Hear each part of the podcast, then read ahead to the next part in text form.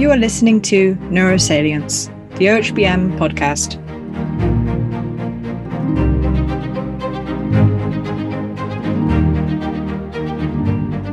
Welcome to the Organization for Human Brain Mapping Neurosalience podcast. I'm your host, Peter Bandettini. Here, I interview neuroscientists and discuss their work, as well as the latest developments, issues, and controversies in the field of brain mapping.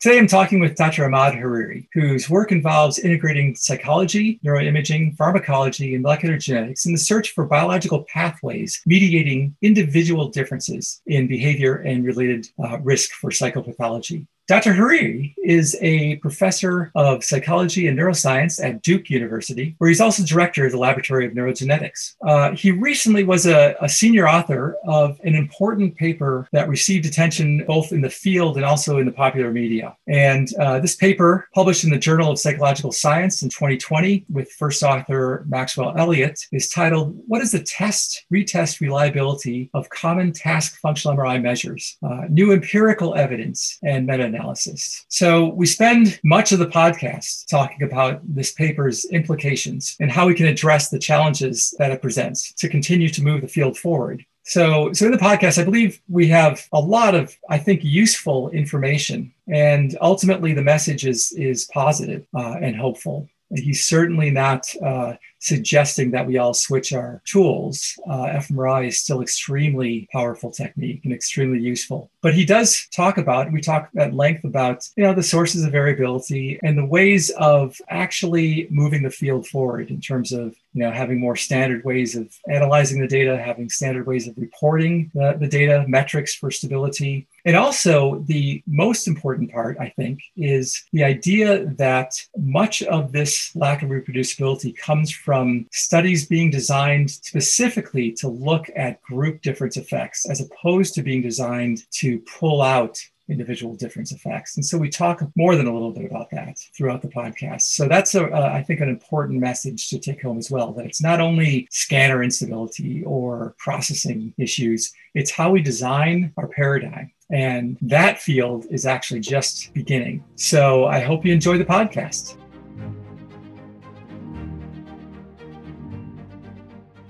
Okay, Ahmad, welcome. Welcome to the podcast. Thank you. It's a it's a pleasure to be here. Or, ah. or be with you virtually anyway. yeah, yeah. Uh, one thing, yeah, one thing that maybe uh, you know, one good side of COVID is that it made these made us realize that these meetings and this sort of thing is uh, something. It's an option that we can do, and maybe yeah. continue to do a version of this. You know, Absolutely. Yeah. It's it's a the new new way of uh, working, I suppose. yeah. so yeah, so um, I knew you for a long time. I've been I've known you since yeah. uh, you know we overlapped a little bit at the NIH and yeah, uh, working with Danny Weinberger, and I always remember you going up to uh, it's one you know different things stand out. I remember obviously you were you were, had great work going on there, and we can talk about that. But I also remember at lunchtime, you know, they had a gym at the top of Building Ten. And, and you would go up and play basketball all the time there, and it was sort of like a yeah. regular thing that people did.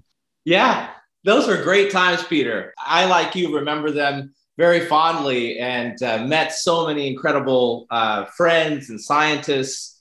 Um, in many ways, those years were the most fun because I had I had very little responsibility in terms of supporting the research. That fell on Danny's very broad and capable shoulder shoulder. So I could spend my time downstairs in the basement doing cool studies. Um, and then it gave me time to go upstairs and play basketball. Uh, and, and we played basketball with a lot of the IRTAs. Yeah. They really drove drove the games. Um, but we, we, you know, we, we got Danny Pine out there, we got Dennis Charney out there, and Terry Goldberg, and uh, lots of the lots of the staff scientists, and, and some of the really high-ranking uh, uh, program and uh, branch directors came out and played. It was really fun. That is so cool. That's so, so those are good times. I don't know if I could manage a game these days, though. To be honest with you. but yeah, it, it, was great. It was great. Uh, I, I, really uh, think that my career um, trajectory uh, is a reflection of those those years at the NIH. Uh, I learned a lot, and I was able to really push into directions that I had never even thought of. Um, and that's a reflection of the general resources and research there, um, as well as Danny's specific uh, program of research at the time. Uh, which really pro, uh, proved to be um, instrumental in my own development. Yeah, no, I, I you know, I've always often tell people that that doing a postdoc. I mean, you know, it's great. Yeah, the NIH, all these opportunities, and and um, but still, right, doing a postdoc is sort of like academic nirvana because you don't like yeah. you, you, don't have to worry about anything. You just have to worry, and you're kind of at the stage you don't have to worry about your getting your PhD anymore, and you should just right. do stuff. Yeah, exactly. And when you have all of those resources at your fingertips, uh, you know, it's, it's really a shame on you situation if you don't make the most of it. You know, you have no one to blame but yourself if it doesn't work out in a way. That's true. So let's just back up just a second. How did you, uh, sure you know, I, I, you know, you were you started out, you got your PhD at UCLA with uh, Susan Bookheimer, and, and and you were at College Park beforehand at, at That's Maryland right. Park, and yeah. And, but how did you start becoming interested in, in neuroimaging? I guess it was maybe at UCLA. Yeah, it was actually slightly before um, I, I went to the West Coast to uh, to pursue my PhD in neuroscience. I was at Maryland at College Park, uh, and as an undergrad, I was really interested in biology broadly and evolution in particular. And by the time my senior year came around, I really didn't have a plan, and so I scrambled last minute. This is you know to confess that we don't all have everything planned out from the get go. I scrambled and I was able to get into a master's program there um, in evolutionary biology. And so I, I and, and, that that that was formative in a couple of ways. I, I worked in a wet lab where, where they were doing uh, research with uh, one one half of the lab was doing research with vampire bats and food sharing and vampire bats, and the other was looking at stalk-eye flies and sexual dimorphism. Uh, and so what I learned from that that was important was that I'm not cut out for wet lab work or field research. So that was good. But but the really the really important moment for me was um, a graduate seminar on animal communication. And as part of, of that seminar, I learned about what at the time were these you know original initial studies on human language uh, and it's uh, you know the observation of human brain function in real time supporting language. And that just blew me away, Peter. I couldn't believe it. Huh. I mean, if I could choose to study any anything, it would be human behavior. And here was an opportunity to look at the biological basis. You know, yeah. the organ that that creates behavior is now open to investigation, and that blew me away. And so, in fact, my my my connections with NIH go back before my postdoc years because I was at College Park just up the road, I reached out to a couple of labs to see if there were if there was an opportunity for me to just come and help contribute to the research. Yeah. And Jordan Grafman was at NINDS at the time, and he said, "Sure." He said, "Sure, come on down." And he he put me in touch with a couple of his postdocs and trainees, and I was able to at least begin to appreciate what imaging research uh, was like firsthand, and and I liked it. I, I really uh, found it to be as powerful and elegant as, as the studies that I read suggested. And that's when I applied for to PhD programs in neuroscience, ended up at UCLA. Um, it was right at the beginning of the, uh, the brain mapping center that John Mazziotta and Art Toga created. And I was able to um, work with Susan Bookheimer, who remains one of my most important mentors, advisors, and friends. Yeah. And Susan was was as she is to this day involved in a lot of different aspects of um, psychology and neuroscience, including imaging. And she really it was funny. It's funny how so much of my career is serendipitous. You know, yeah. it's just be honestly the be, just being open to opportunities that are presented. So yeah. when I when I got to UCLA. Susan had had recently started a collaboration with Marian Sigman, who was an autism researcher, and as part of that research um, at that time, in the late 90s, face processing was really uh, of interest. How is it that individuals uh, with autism or on the spectrum process faces differently than typically developing people do? And that's what led to the development of this fMRI task, which, you know, for better or worse, has been around for over 20 years yeah. and has been really widely adopted. And we, we can get to the worst part of it maybe later. um, but so that was that was how I really got to imaging. It wasn't um, certainly not like it would be today, where imaging is such a such a leading methodology in the study of human behavior. Um, yeah. It was it was more on the fringes, and I came to it from uh, an interest really in human behavior, kind of broadly, rather than an interest in, in mental illness right. or or any kind of clinical uh, features. Yeah. Okay. And, yeah. And, uh, Yeah, no, that's actually, and, and you mentioned, I mean, right, you mentioned serendipity. I think that's a recurring theme. And so, I mean, I think, you know, it's all, it seems like it's always serendipity. I mean, it seems like it's always yeah. sort of like, and, and then the people who are really good at recognizing the opportunities and making the most of them are the ones who sort of carry forward. And I think that, you know, everyone has, you know, tons of opportunity all around them. And it's just, right. Yeah. Sort of like yeah. most of that. But yeah, so uh, uh, so at the NIH, I also, yeah. Also remember you were definitely doing great work. And one paper that particularly caught my attention was uh, the paper that's um, looking at the, so basically it was papers published in Science in 2002 on the serotonin, serotonin transporter genetic variation in the response of the human amygdala.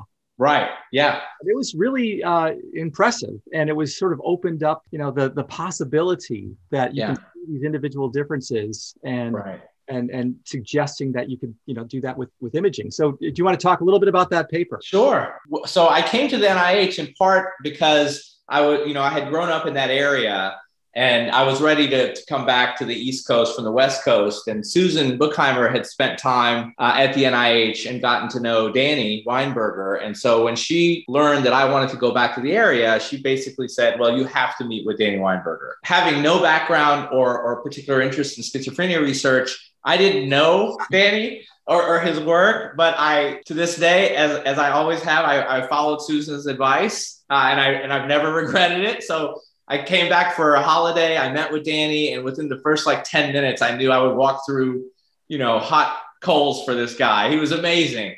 Yeah. Um, and, and he the, the thing that really was was important for me is Danny had this incredible program of research, many staff scientists, many researchers, postdocs, and he basically welcomed me into that program of research and allowed me to bring my interest in emotion and the amygdala and really folded in seamlessly with, with, with his own research. And as part of that, it allowed me to begin to explore how genetic variation, common genetic variation, may shape the human brain and through that affect behavior. Yeah. Um, and so that paper, which which to this day is the most highly cited paper that I've ever published, it was it was it was a seminal finding um, and it was a breakthrough for me in terms of my career trajectory because it, it allowed me to really carve out a, a, an important and kind of unique area this integration of genetics and imaging.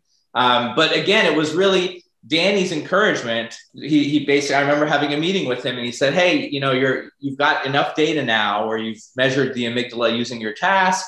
Yeah. why don't you go and see if there are any differences based on this genetic variant again, I didn't know that this genetic variant from any other at the time. And, and sure enough, Danny's hunches were right. Um, and what we found was that the, the, the, version of this serotonin transporter polymorphism that had been previously associated with anxiety and depression was associated with uh, higher amygdala response to these threat related facial expressions. And, and so it, it, it at least suggested a, a mechanism Yep. a biological mechanism through which a genetic variant may impact behavior by shaping differences in how the brain processes threat. You know, we've learned a lot since then, right? Uh, one thing that's changed tremendously is that original paper, our original submission was that it was with an N of 14, Peter, seven in each of the genotype groups. Yeah. And science, after the reviews, they said, hey, if you can replicate it, we'll be interested in publishing this. And so we, we had another 14 people, and we were 28 people, 28 subjects in total, Peter. Yeah. You know, you, you could never do that work, and you should never do that work now. You know, we know that single genetic variants uh, are unlikely to have any kind of meaningful uh, impact on brain function in, in the sense that it's going to be expressed downstream in behavior or clinical symptoms. Yeah. Um, we've moved to the GWAS model.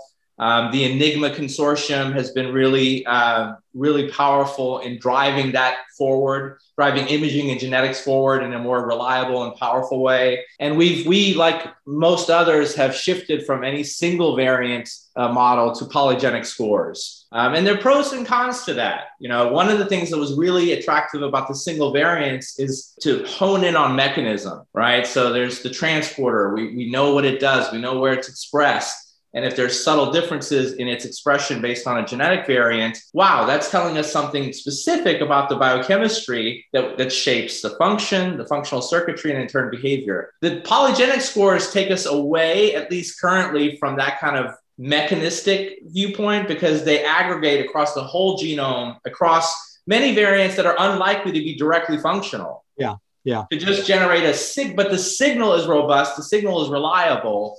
So that's really the, the way that imaging genetics has gone. And I think for the, for the betterment of, of the field and, and ultimately our understanding of how genes shape the brain and in turn behavior. Yeah, and even stepping back a little bit, I mean, it occurred to me also that you know, using your evolutionary biology background, um, yeah, uh, right. I mean, there's something like this that is selected for that might be useful evolutionarily to be more you know aware and vigilant or anxious about certain things but then at the yeah. same time it has a flip side potentially that affects you know potential behavior in society. So it's yeah. it's interesting sort of touches on things like that. Absolutely. Yeah and we I mean, we could have a lot of fun talking about it like this notion of group selection that you know the the, the forces that shape the, the individual genetic variation may be actually uh, open to group factors right? So within any group a tribe let's say in our ancient history it was probably beneficial to have some individuals who were highly anxious and highly vigilant for threat because they could they could inform the rest of the group.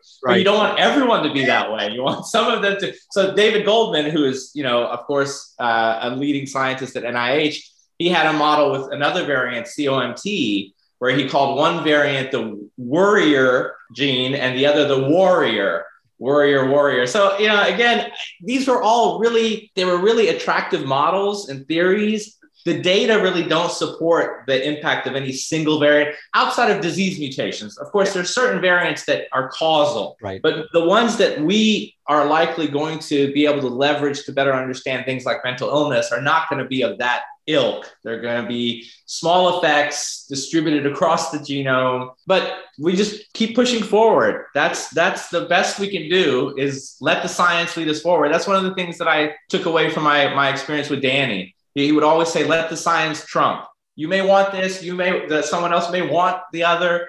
Let the data take you forward. Yeah, no, exactly. And I think that, right. And as far as the field is concerned, the data about replicability uh, yes. uh, is, is something that it's, it's interesting. A lot of researchers, uh, including myself to some degree, have had a blind spot. Yeah. You know, we, we always understood, yeah, it was a small effect. I mean, so let's, let's sort of maybe transition into your more yeah. recent paper but sure. and, and, the idea is there is that you know we always understand there's variability. There's a small effect size. It's like a 1% signal change. And then if you try to modulate a task then there's even less of a change you're looking right. for. You get good group results and and then yeah. everyone's trying to reduce the the variability. And we can maybe talk about that maybe later in the context of the paper of like yeah. banner the subjects or responses absolutely. analysis. And but everyone feels like okay well it's close enough. We can still do something. And and mm-hmm. it's hard to get an intuitive feel of the statistics. Yeah and, and your paper, I think, brought out, it kind of helped us hone that intu- intuition.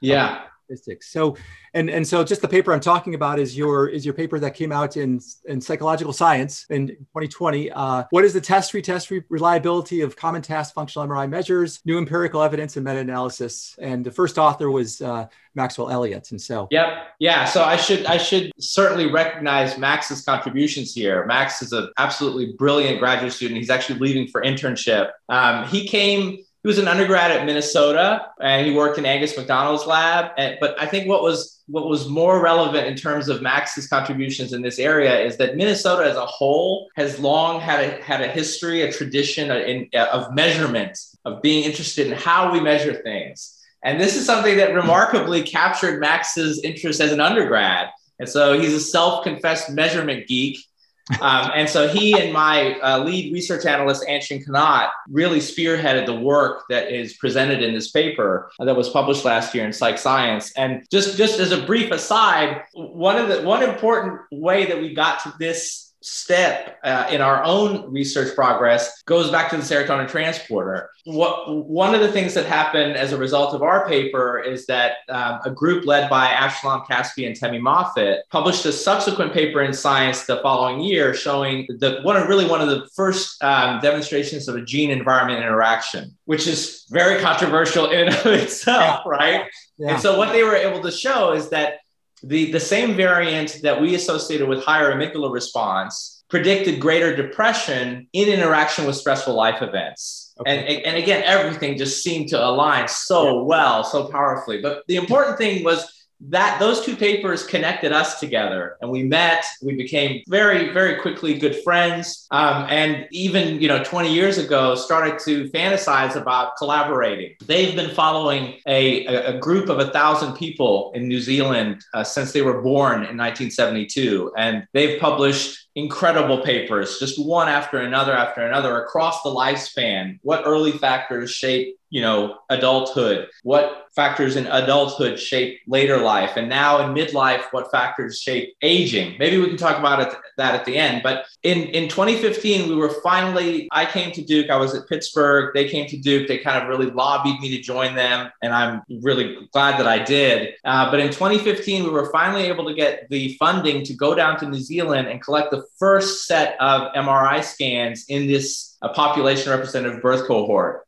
because it's a longitudinal study, we always had an eye on rescanning them, collecting multiple waves of scanning. And so that really put our feet to the fire when it came to the issue of reliability. Yeah. In other words, if, if we want to argue that changes are happening in these individuals based on physiology or experience, lifestyle, we need to be confident in our measurement of those of those changes. Yeah. Um, and in fact, I, will share with you another kind of element of this. We, the first time we submitted the grant to try to get funding for this project, we went to a, a section that focused on epidemiology. And Peter, they tore us apart.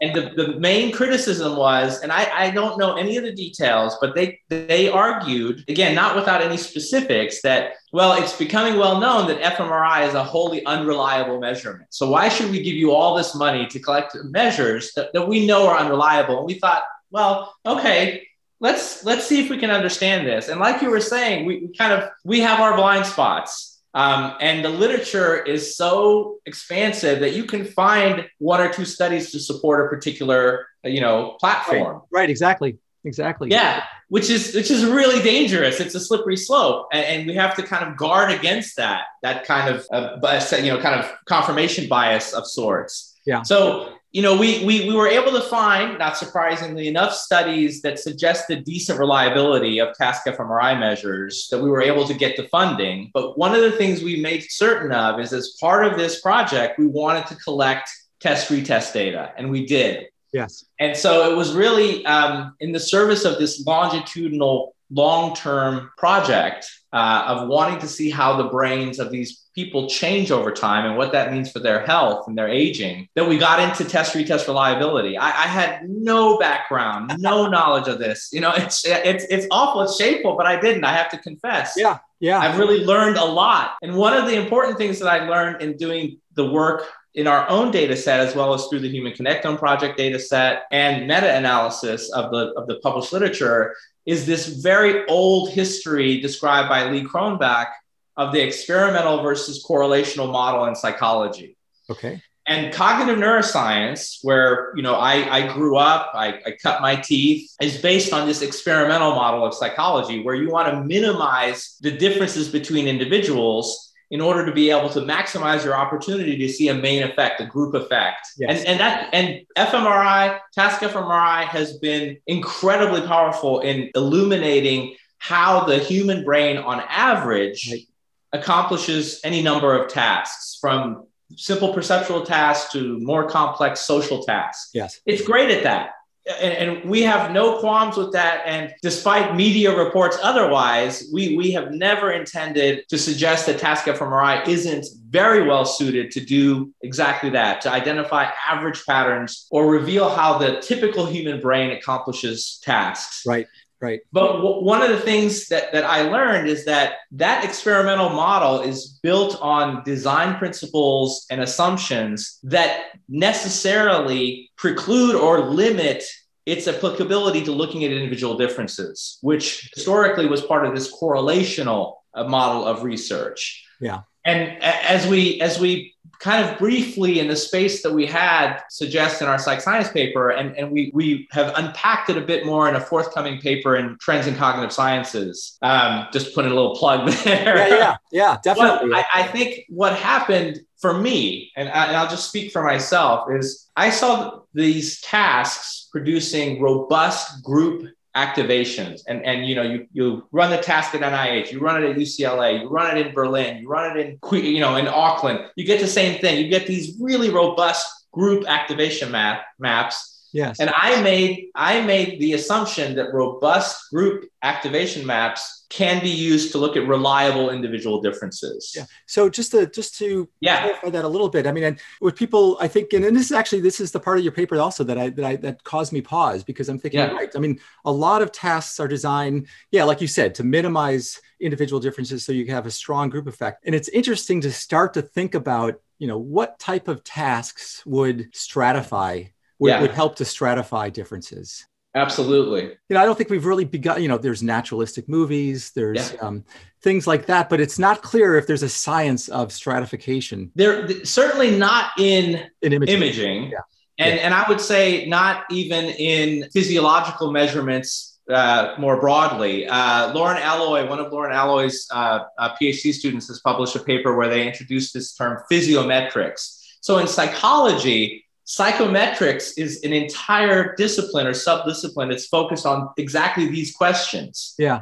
Um, item response theory, you know, classical test theory, generalizability theory. There are methods um, available, long-standing methods to to try and design probes, design inventories, design measures that do isolate in a reliable way individual differences. It's just that it hasn't been a part of our work. Yeah, no, I think I think in our work, our our intuition is such that like you know you do something and like for instance I'm just thinking in, in the analogy of like running okay? Like yeah. you, you run a race 5k or whatever and you know then you'll have a certain distribution of times. Yeah. And yeah sure if you group you know men versus women or something like that you might get a group difference. And maybe the idea is that well with a 5k race you get a certain distribution but maybe you really pull it out with like a 10k race or a or a yeah. 100 mile race or something yeah. like that where you where yeah. things get more spread out maybe yes. something like that yeah that's actually that's a brilliant analogy peter because one of the ways that the field is is tackling this issue of reliability if not directly certainly indirectly is through precision fMRI or pfMRI where you it's all about data aggregation so much like your analogy, you probably learn more about the true running capacity of an individual the further you push them out the yeah. more data, the more bold data we collect, the better the estimation of individual variation, individual differences in, let's say, intrinsic connectivity. Yeah. And, and, you know, we can talk about the pros and cons of this precision fMRI model later, but data aggregation is certainly one way forward. Yeah. Um, to, uh, and it's one of many that, that we and others are considering. I think with data aggregation, with precision fMRI, there's a very um, striking kind of uh, a striking burden on participants, right? It's one thing to be in the Midnight Scan Club and to volunteer to be scanned for a couple of hours or to be Russ Poldrack and, you know, on a weekly or daily basis scan yourself. It's another thing to get, you know, to take individuals with autism or individuals with schizophrenia or, you know, or even kids yeah. and get that kind of data. Um, there are very, I think there are very important cases where precision fMRI should be used even now, like in localizing targets for DBS yeah. or other forms of neuromodulation. Yes. But one of the things that that you know that are dovetailing with reproducibility, replicability, reliability is to move imaging into population representative studies where we can really understand the true effect sizes yes. that, that can be expected. And I don't think we can, we, you know, we can't, we certainly can't go back down to New Zealand and scan our 900 study members for two, three hours. It just, right. we couldn't afford it. They wouldn't do it.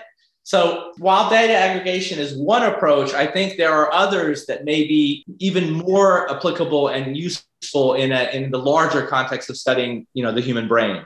Yeah, so I mean, I got ahead of myself a little bit. So definitely, it's okay. so I definitely will. That is a that is a great discussion of like how, what the solutions are. But let's just back up sure. just a little bit. So yeah. the main finding of your paper, essentially, the right. main thrust to your paper, um, you use a term uh, that everyone is learning if they don't know already, is the interclass correlation coefficient. Right. Yep. You know, it's basically, I mean, without without uh, going into too much detail about it, I mean, it's basically inversely proportional to like the group distribution in some sense. Yeah. And there's different ways of measuring it, or different types of data you can use to measure it. But Yes. with fMRI, you really lay this out nicely in this paper, and you say, Thank you, Peter. "Oh, sure. Well, no, it's a great. It was a really nice paper in that regard. I mean, and you, did, it looks like you, you know, your paper was two parts. I mean, you scoured the literature, which seemed like it was just a ton of work. Um, yeah. and then you Yeah. and then you looked at these these large uh, group data sets as well but you know the findings were a little bit uh, right i mean more than a little bit uh, disturbing in some sense were the uh, Yes. you know the icc necessary for like making statements with the number of subjects is you know it has to be pretty high and you found that most studies had about an icc of 0.3 or Yeah. something like yeah. that Yes, sure. Yeah. I mean, it, you know, we were disturbed more than any other. And in fact, I remember early on having conversations, if not with, you know, my immediate colleagues in my own head about like, what do we do with this? We know this now. Uh, at minimum, we knew that we were not going to continue to publish individual differences analyses using task fMRI. And, and in fact, if you look at our publications for the last, you know, three or four years, other than papers that were in in the channel, we we focused on structural measures because of their their relatively high reliability. and that's interesting in itself like why Yeah. why is it I, I, that jumped out at me in the paper that Yeah. that somehow the variation in structure is much less, but it's it is more telling. You know, it does vary though with with disease. Yeah, we uniformly find um, ICCs, these test retest reliability. In other words, you know, how consistently does a measure reflect the underlying target or construct, the true score versus the error score? In, in structures 0.9 or higher. Cortical thickness, surface area, subcortical volumes, even you know FA. It's amazing. It, it really is, and I and I, you would know much better than I would, Peter, if, to what extent that reflects the the the precision with which you know we can measure structure versus function. Clearly, there's more noise when we're looking at the bold signal. Yeah. But for that reason, I think we have we, we currently lean heavily on structural measures in our work. Our work, we can talk about this later. We've we've transitioned to, to becoming interested in midlife brain structure um, and what it can tell us about an individual's likely uh, risk for developing Alzheimer's and other dementias as they age. Yeah. Um, and in that literature, the, the, the more clinically kind of applicable measures are all structural. Yeah. You know, cortical thickness, hippocampal volume, um, white matter hyperintensities. These are all structural features of the brain that have, at least in comparison to task fMRI or even resting or intrinsic uh, measures, have reached a level of at least being clinically informative, if not diagnostic. Yeah. And I think that that can't not be related to their, their to their higher reliability. Yeah, exactly. So yeah, so going into the, I mean, this is that sort of is a good lead into all the sources. Right. You know, like why is it that fMRI is is somehow uh, is is less uh, reliable? I mean, you know, and, and it's interesting. It's near and dear to my heart because Yeah. I, I, you know, in this in the context where I'm a core facility director, we had a researcher. We have a researcher who you know has 100, you know, like 250 subjects or something like that, and it's a very Yeah. subtle task of looking at modulation of. Uh, it, it's like a gambling task, and it's looking at Mhm. depression, and we're having a hard time. You know, it's like the, he exactly came to me and said, "Oh, look, our ICCs are really low," and the, the initial thought was, "There's a problem with the scanner." And Right. we check the scanner. Scanner's fine. And and could it be war? Could it be shimming? Could it be like the placement of the, the ROIs, like that variability? And I think we're starting to arrive at the thought that I mean, certainly, you know, you have different subjects. You have all kinds of variability in their physiology. Sure. You know, and also with the pre-processing too. I mean, there's all Yeah. kinds of sources yeah. of variability in that. We, we we started to get to the idea that well, it seems like the subject response variability Yeah. might be driving this. Uh, it, it's, so it's not an MRI thing necessarily. I mean, certainly these variables are bad, but it seems like during the study, subjects don't always behave as you expect them to, and you. and Exactly, it seems like monitoring that was potentially explanatory of this. I, you know, I don't know what you think of that. I certainly think that accounting for that kind of variability is it will help improve the reliability the, the reliability of estimating brain activation. Yeah. But honestly, I, and this is a question that came up when our paper was first published, especially from different media uh, outlets. Is is it is it a problem with the scanner? And I I would absolutely say no. This is Right. not a problem with MRI. It's a problem with how we've how we are applying MRI. And, and, and I think I think it really falls much more on the side of the tasks and how they were developed. Again, going back to this experimental versus correlational framework. Yes. The vast majority of tasks that I'm familiar with, whether it's our faces task or the monetary incentive delay task, they just were never developed from the ground up to look at individual differences. This is not this is not only task fMRI, by the way. Like the Stroop task yeah. has relatively poor test retest reliability at the level of individual. It's right around 0.4 as well. Yeah. And this is yeah. been used in psychology for decades, right? Yes. But not developed to look at individual differences, but yeah. at this at how the average human brain deals with incongruity and resolves incongruity. Yes. And what can we do? I think we can do a lot of things. And, and certainly working with, with you peter and, and other experts in, in the technology is going to be important. One thing that we're excited about at least in terms of the potential is multi-echo fmri. Okay great. So chuck uh, you, you may know i mean you know you definitely know this better than i do but lynch and colleagues chuck lynch and john power um, working with Faith Gunning and Conor Liston at, at, Cornell, published a really incredible paper in Cell Reports where they showed that 10 minutes of multi echo produces much better, much more reliable measures of intrinsic connectivity and even task based patterns of, of connectivity than 30 minutes of single echo data. Yes.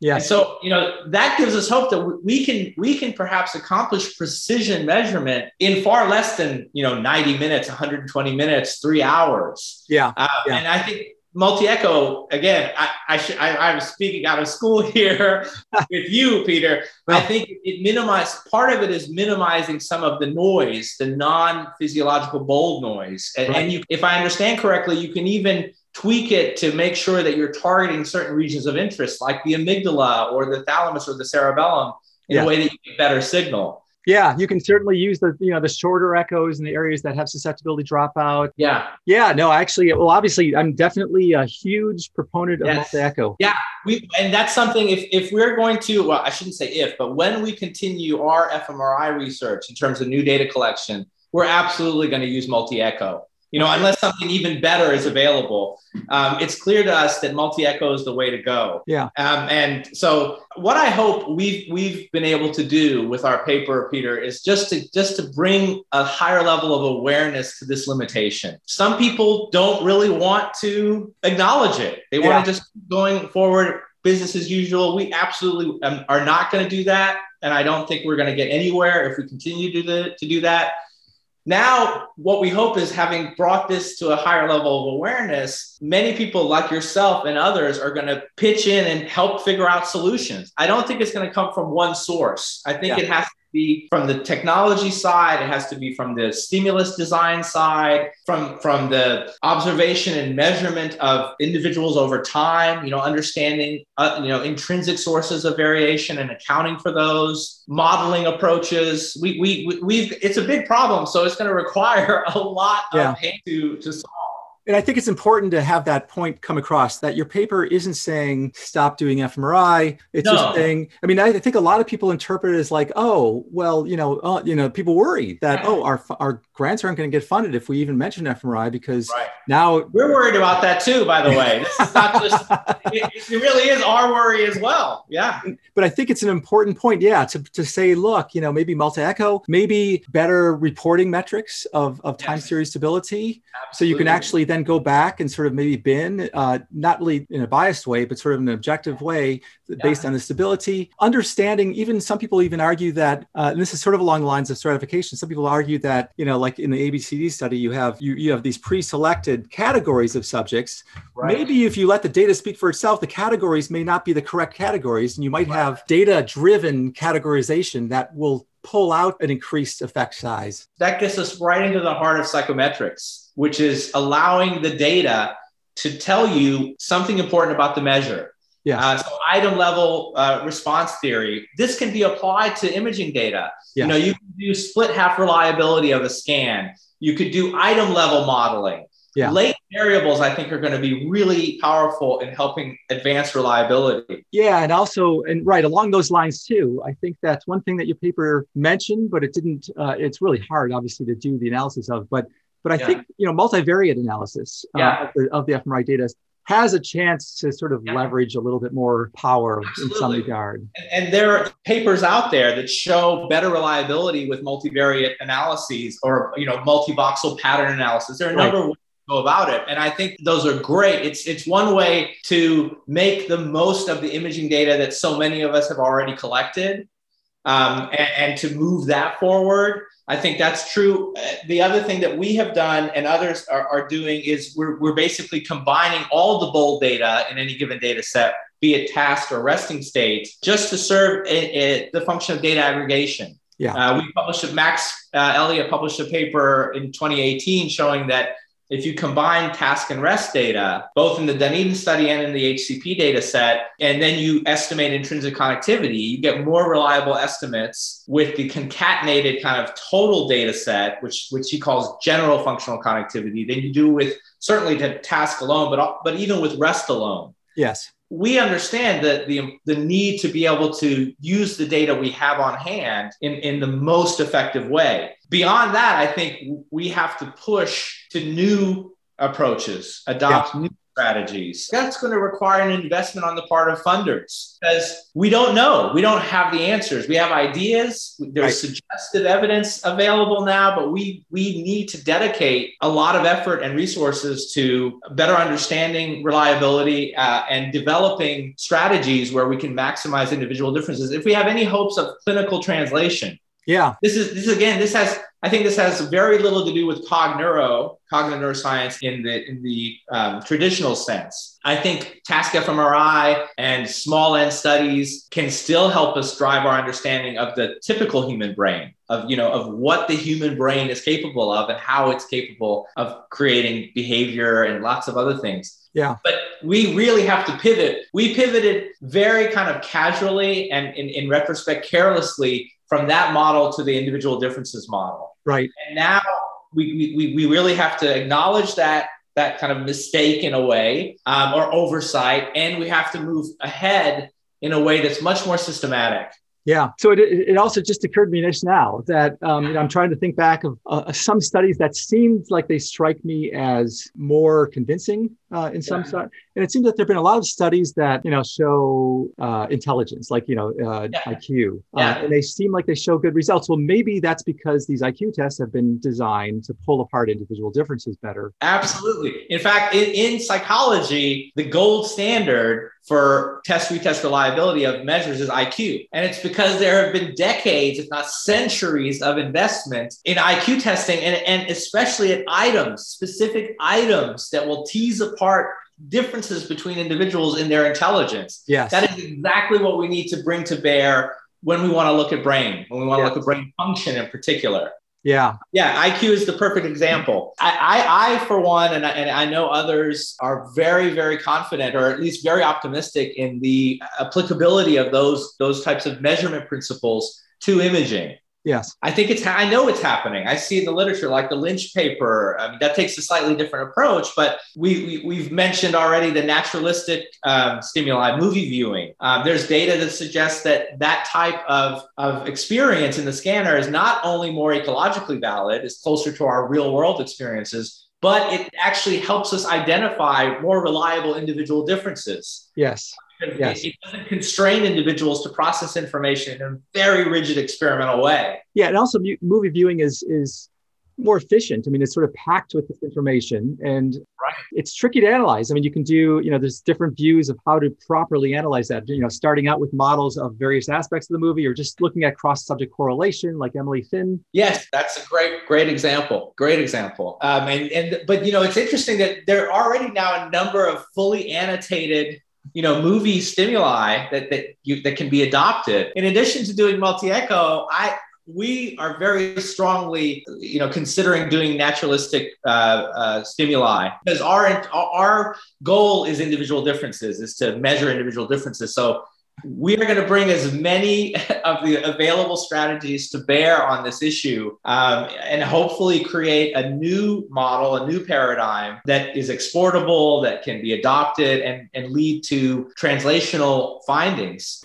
But you have like a, a metrics, like so you have like, you know, the ICC, yeah. which is a great metric Yeah, there's, there's internal consistency, right? So there's Cronbach's alpha that's good. And, and honestly, the, the more measures of validity and reliability, the better. One of the things that we, we, we suggested in our psych science paper is, is that we should adopt as a field a standard of reporting these measures in any study that's focused on individual differences. So if you want to show that activation, be it multivariate or be it a task ROI, a main effect contrast value, if you want to show that that is relevant for understanding, let's say, anxiety or an individual's future risk for depression, then I think we have to have minimum reporting standards. Yes. So, so, the reader can interpret and, and, and be able to conclude, okay, how valid are these conclusions, right? That I think is a minimum that we, yeah. we really need to expect. And, and I, I, I've heard from various journals and editors that they they are seriously considering adopting these standards like they have for replicability right so their journals now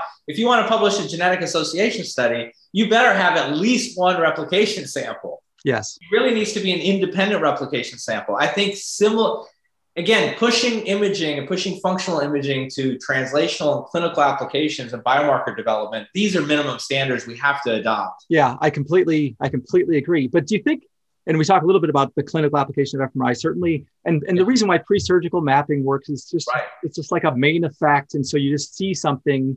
It's yeah. you don't you're not trying to tease apart differences. That's right. And and also, as you mentioned, sort of maybe looking for you know places to neuromodulate uh, in that right. regard, or even epileptic foci or things like yeah. that might be useful. Yes. But as far as like using like let's say we even have a pretty good measures of individual differences right. with a large enough data set. Yeah. Uh, and let's say, it, so to actually translate that, like coming up with like a, it would be, you know, like one of the holy grails of fMRI, right, is to have uh, templates.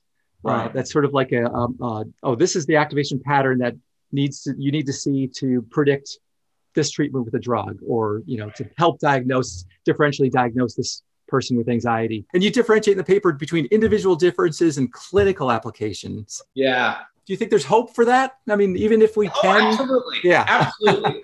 I, I, I do, I do. I, I, as much as it may appear from that paper last year that that you know we're giving up on task fMRI, that that couldn't be further from the truth, Peter. Yeah, we want to do it better. We need to do it better, and so we we have accepted this challenge. Yeah, uh, I think we can get there. Now, it's interesting Mm-hmm. where these kind of clinical cutoffs come from is a bit of a mystery. You know, there, there are like a, literally a handful of papers that have established these kind of criteria for what's poor, what's average, what's good, what's excellent reliability, and what's what should be clinically applicable versus not. So like 0.8 is often used as a, an ICC of 0.8 is like, okay, this is a clinically meaningful measure. Now, generally speaking, of course, we want the reliability to be as high as possible when we're making decisions about an individual's health, right? So we need to know that measuring ambulatory blood pressure it, we can do it reliably because we're going to decide whether we give this person a, a you know a, a, hypertensive medication based on the re- results. Yeah. Now we we are moving forward with kind of again based on and unfortunately kind of more of a historical legacy of like 0.75 or above even 0.6 or above i think is, is at least workable as long as we're reporting what the reliabilities are i think yeah. transparency is key yes. and then it'll allow the field to move forward more confidently yeah but i really think that studying reliability in and of itself is something that we need to become better at, right? So in, in, in the Dunedin study, we looked at test retest in 20 participants. In HCP, I think it's 45. Is that enough? Yeah. Probably not. Should we do it in more, in larger groups, more variable groups of individuals? Absolutely, right? So I think that just kind of the measurement of reliability and what what the parameters really should be, how we optimize the parameters in terms of sample size, the the interval. You know, what's the right interval? Is it a week? Is it two days? Is it a month? Yeah. We don't have the answers. And those are those are really basic questions that I think, again, if we don't answer now, we might regret 10 years from now. Yeah. Say, oh, look, well, all our test retest work was based on an interval of two months. And, and now we know that two months is too short or two months is way too long. Yeah, it's it's a challenge. You know, it's it like I said, it's it's a big problem. But I, but I for one am committed to helping solve it. Uh, I, I, I I have no confidence that we that we individually will solve it, but I have great confidence that collectively we can do it. Yeah, we've done you know great things as as a field, and I I'm confident we'll, we'll continue to do it with Task fMRI. Yeah, and I think that your paper really did sort of tip the field to say, hey, wait a second. I, and obviously, there's many other papers that have been sort of pushing in that direction, but I think your paper yeah. was nice in the sense it sort of laid it out. And I think that we're yeah, we're just we're just at the very beginning of really understanding the nature of the problem. It's clear that there probably will be a solution uh, yeah. as far as this is concerned. So it's just got to do the it work. May be closer. It may be closer than we even than I even realized. Like again, the multi echo stuff is phenomenal. phenomenal. Well, I'm glad you say that. I, I group has been involved in that development, right, Peter? Yeah, no, we've been pushing it. You know, my my graduate student Prantik Kundu, yeah, developed the the whole multi echo IC. So the issue with multi echo is that um, yeah, we're still trying to figure out the best way to analyze okay. multi-echo. So, but yeah, he pushed these really nice ways of, of looking at multi-echo. Uh, and definitely, I totally agree. I'm, I'm, I'm completely yeah. in the multi, we've been, developing multi, I've been doing multi-echo for 30 years since yeah. the beginning almost. So, so Peter, I, am curious, like if we could turn the tables a second, why, why hasn't it been adopted more routinely and more rapidly? Yeah. In a hardware question. So this is a this is another one of my uh, uh, sort of things that I that I sort of rant on sometimes. But um, yeah.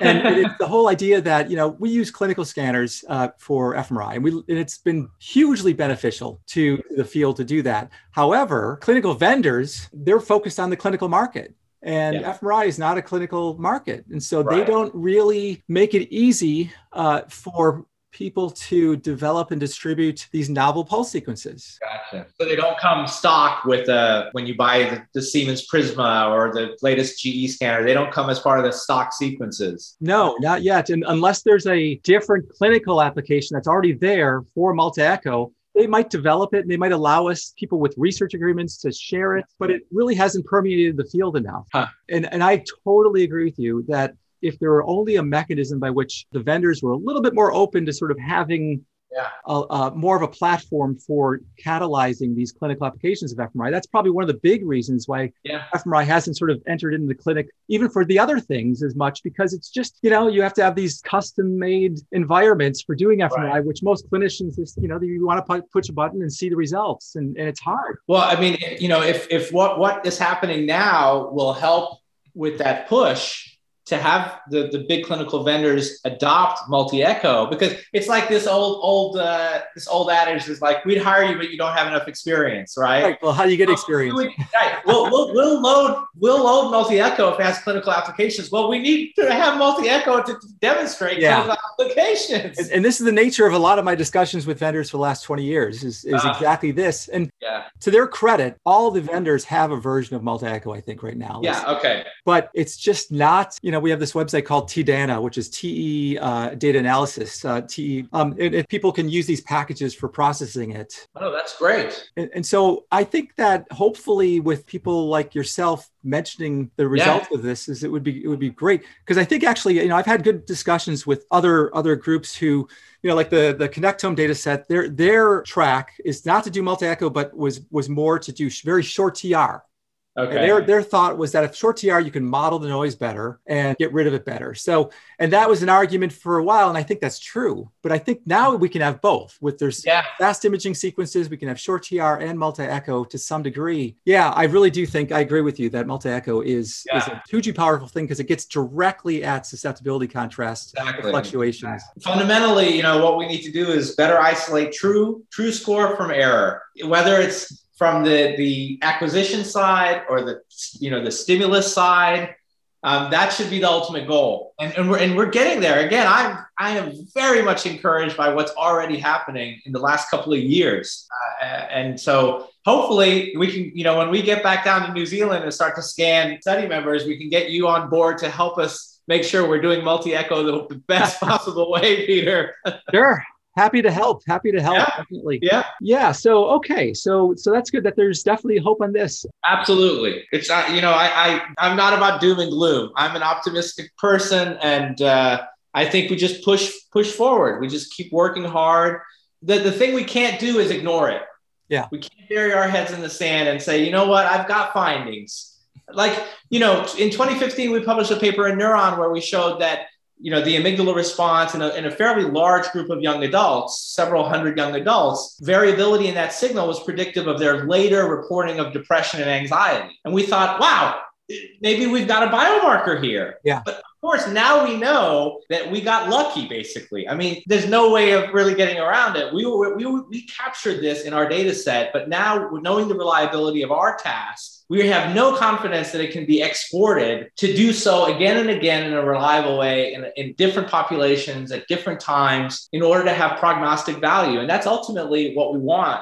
Uh, is we want to be able to predict how individuals will will evolve over time and, and how their experiences will will shape shape that evolution through the interaction with their brain. Yeah, yeah. But so you know, but I mean, part of the issue that you know, we, we certainly don't have time to get into here is you know, why are there so many papers showing the amygdala is associated with anxiety or variability in stress responsiveness? You know, there are a lot of papers. You know, there's a drawer problem. I think we all have, we know about it if we don't address it directly. I think there are a lot of null findings that just never make it into the literature. And another kind of historical legacy of, of task fMRI is I think there has been a way too permissive environment for analysis Yes. I'm going to take the max voxel. I'm going to use the mean cluster. I'm going to do a five millimeter sphere around that. And you know what? We we've been getting away with that because we don't have a, a, standard. We need a standard. Exactly right. Yeah. It's very difficult to, to see that kind of continued strategy ever resulting in clinical clinically applicable measures because you're not going to get the same max voxel in your data I, set I get in my data set. So yeah. it's all in,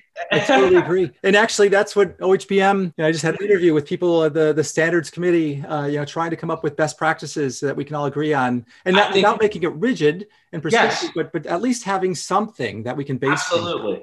Yeah, and, and and certainly if if we can get OHBM, of course, to, to promote it, and then if we, can, I think we need to get the best journals and the, the editors to to appreciate the importance of it and to really expect it from papers that are submitted for publication. Yes. Um, yes. I think that that ultimately is going to determine whether people adopt it or not adopt it, whether we can establish standards. It's time, right? It's, yeah. it's overdue to have these standards. And I, I'm not saying this because I, am trying to sling mud at others. We've done this. right. You know, our analytic framework has changed. Yeah. At the time. And it, you know, structural measures have kind of have been so much more solid in that sense, right? Right. There's less parameters, though. I mean, there's less parameters. Absolutely, it's easier to do for sure. But you know, I, I think it's wonderful that OHBM is is pushing for this uh, because I I don't think we're going to make the kind of progress that we all want and hope for without those standards. Yeah. Well, that's great. I, I totally, I totally agree with that. And we can't do this fast enough. But, it, but you're right. It is a sort of balance because you know we're all trying to figure out what the best thing to do is. We don't want to cut off possible avenues, but at the same right. time, we have to have some way to have an objective way of, of, uh, of assessing. Yeah. That. Yes, absolutely, Peter. Well, cool. This has been this has been a really important, and I really think that that this is a great discussion on on everything yeah. from you know your results to just one thing to to sort of end this one small part with uh, uh, as we ramped out is that you know like sure. there's still people who who do small N studies, and yeah. there's still a purpose for. I mean, there's still a place for that. Sure. Absolutely. For me, those small N studies, including many that I conducted early on in my career, are gave us the first inklings of where to look you know what's happening? I i you know again if the, the listener leaves our conversation with anything i hope it's that task fmri has been such an incredibly valuable tool and we've learned so much about the human brain. We are not in any way trying to impugn the importance and value of that. What we want to do is we want to be able to transition to leverage to pivot from that in a, in a more careful and, and kind of optimized way to be able to move into individual differences in those very basic human processes that fMRI has been absolutely seminal in revealing. Yeah. Well, I'm excited to see what how things will, will keep on going forward. Me too. Me too, Peter. so, is there anything is there anything you want to part with? I mean, I, it's been fun to watch your career progress. I mean, you oh, now you're, you. you're extremely, you know, you're you're doing amazingly well, and and you're, you know. I'm just happy we could talk about my career. That I have a career to talk about. you never know. Right? Nothing's take nothing for granted. I guess that's true. I guess that's true. But but and and certainly, you know, just looking at your Google Scholar, uh, you have tons of papers and you're doing really well and so many different things. And maybe we'll have to have you back to talk about other things too. I would love to do that. This is so much fun, Peter. I would love to do that. So, you know, we have really changed our our program. Our program of research I think if there's anything that has been characteristic of our program is that there's nothing that's characteristic necessarily. That in part is a reflection of, of my own kind of scientific curiosity and kind of being pulled in different directions, as well as where our collaborative research has taken us. That has been, you know, if, if I can kind of encourage young investigators or even senior investigators to pursue more collaboration, I, that's what I would do because it takes you into areas of science where you learn and you have an opportunity to educate as well. Yeah. Uh, because of this, a lot of our resources, much of our resources are now focused on this Dunedin study. And because the participants of this study are now middle aged, they're in midlife, the focus of the research has been what, what can we understand about midlife that can, that can inform their aging, yes. their, their transition into older uh, life. And so we are now focusing on, on measures related to structural brain integrity um, as they may uh, allow us to have a window into later risk for dementia. Yeah. One of the things that I've learned about, which has been really fun and exciting, is that much of the failures, much of the disappointing results of clinical trials targeting Alzheimer's uh, and, and related dementias may have to do with the fact that they've started too late in life. That when you target these interventions, whether they're physiological, dietary, pharmacological, when you target them to 70 and 80 year olds, yeah. It's probably irreversible that it's too late. Right. It's too late. So the, the, the major shift that's happening now, a major shift, is that these interventions are being targeted to midlife. Yeah but the, the, the, the, very substantial challenge that that represents is what, what is going to be the outcome? Yes. The outcome can't be Alzheimer's diagnosis because we would have to wait 20, 30 years for, to know what happened. So right. there is a desperate need for surrogate biomarkers in midlife. And that's where we, we're really focusing. Can midlife measures of brain structure and function yeah. through MRI serve as useful surrogate biomarkers for um, intervention trials, for prevention trials, you know, a few years, maybe we'll have more data, um, and I would love to talk with you about that. That's so cool, right? I mean, you're looking at you know white matter integrity, and but who knows? Yes. Maybe even maybe even MRI. I'm always hopeful that MRI can see a little bit more sensitively, like yeah. you know, global brain inflammation or or yeah. or things like that. That sort of are in, like you say, are sort of like yeah indicative of your projection of yeah. how things are going. One, one of the measures that we're we're uh, hoping to adopt when we go back down to scan our study members, um, we scan them when they were 45, and we hope to be down there again when they're 52. Um, is this uh, is NODDI or NODDI? I'm not sure how it's said. This neurite orientation dispersion and density imaging. Okay. Okay. So it's a, it's a, as I understand it. Again, I worry that I'm going to mis, misrepresent it. You can look at kind of a much more subtle variation in the structural integrity of neurites uh, and, and, and kind of their, their, their orientation, their the dispersion index. Yeah. What we think or what we're hopeful for is that while, while we've been able to identify measurable differences in white matter hyper, hyperintensities, which is, you know, they accumulate with aging, they're higher in those who develop dementia, they're kind of a clinical marker. We hope that there are even more subtle measures yeah. that can be identified in midlife that can be used as, as biomarkers to understand risk for uh, later uh, dementia and perhaps be used as outcomes in, in trials. Oh, that's cool. That's very cool. And, and again, we, we hope that functional measures can have an important role there too, uh, because understanding the functional architecture of the of the aging brain is going to be really critical uh, in, in better better ad- advancing the treatment and prevention of these disorders, which are only going to grow as the population continues to age. Yeah, and I, I, think you're on. You know, definitely there's there's a there's all kinds of potential indicators, and I think what you're saying makes sense. Is that it starts in your your you know a big factor is lifestyle. I mean, certainly genetics plays yeah. a role, but a big factor is lifestyle, and that starts to accumulate after the age of 30 even, and right. you just start you know, being a certain way, then that's. Let's not talk about it too much. It's going to make you depressed the rest of the day. No, I mean, so there, there's there, there's some investigators who argue that your risk for Alzheimer's and related dementias begins at conception. You know, so they're, they're, they're genetic factors, they're early environmental factors, they're, they're certainly midlife factors, cardiovascular fitness. You're a runner, you know, you know about the importance of fitness. Yeah. lifestyle diet there's so many factors. We just we're, we're hopeful that we can make some small contribution in terms of what we can learn about uh, an individual's risk through measuring their brain. Yes. So far I, you know, there are some promising results with structure and we hope um, that there'll be you know equally if not more promising results with function once we can move fMRI into an area where we can uh, reliably ascertain uh, individual differences. Yeah, cool. yeah, great discussion and a lot yes. of lot of really interesting information and and yeah. Well, I, am grateful for the opportunity to to talk with you about this, uh, Peter, and just chat. It's been a long time, and it's always always fun to catch up yeah, definitely. It's always fun to catch up. And, and like I said, I really mean it when uh, it'd be great to have you back to talk about the other aspects yeah, of your life. no, work. let's do it. Let's do it. Now it's so easy with Zoom, with uh, with our new work work life. It's a lot easier than it, it used to be. yeah, no, definitely. All right. Well, well, thank you again, and uh, my pleasure. Really appreciate your time. All right. It's my pleasure, Peter. It was a lot of fun. Thank you. All right. Thank you.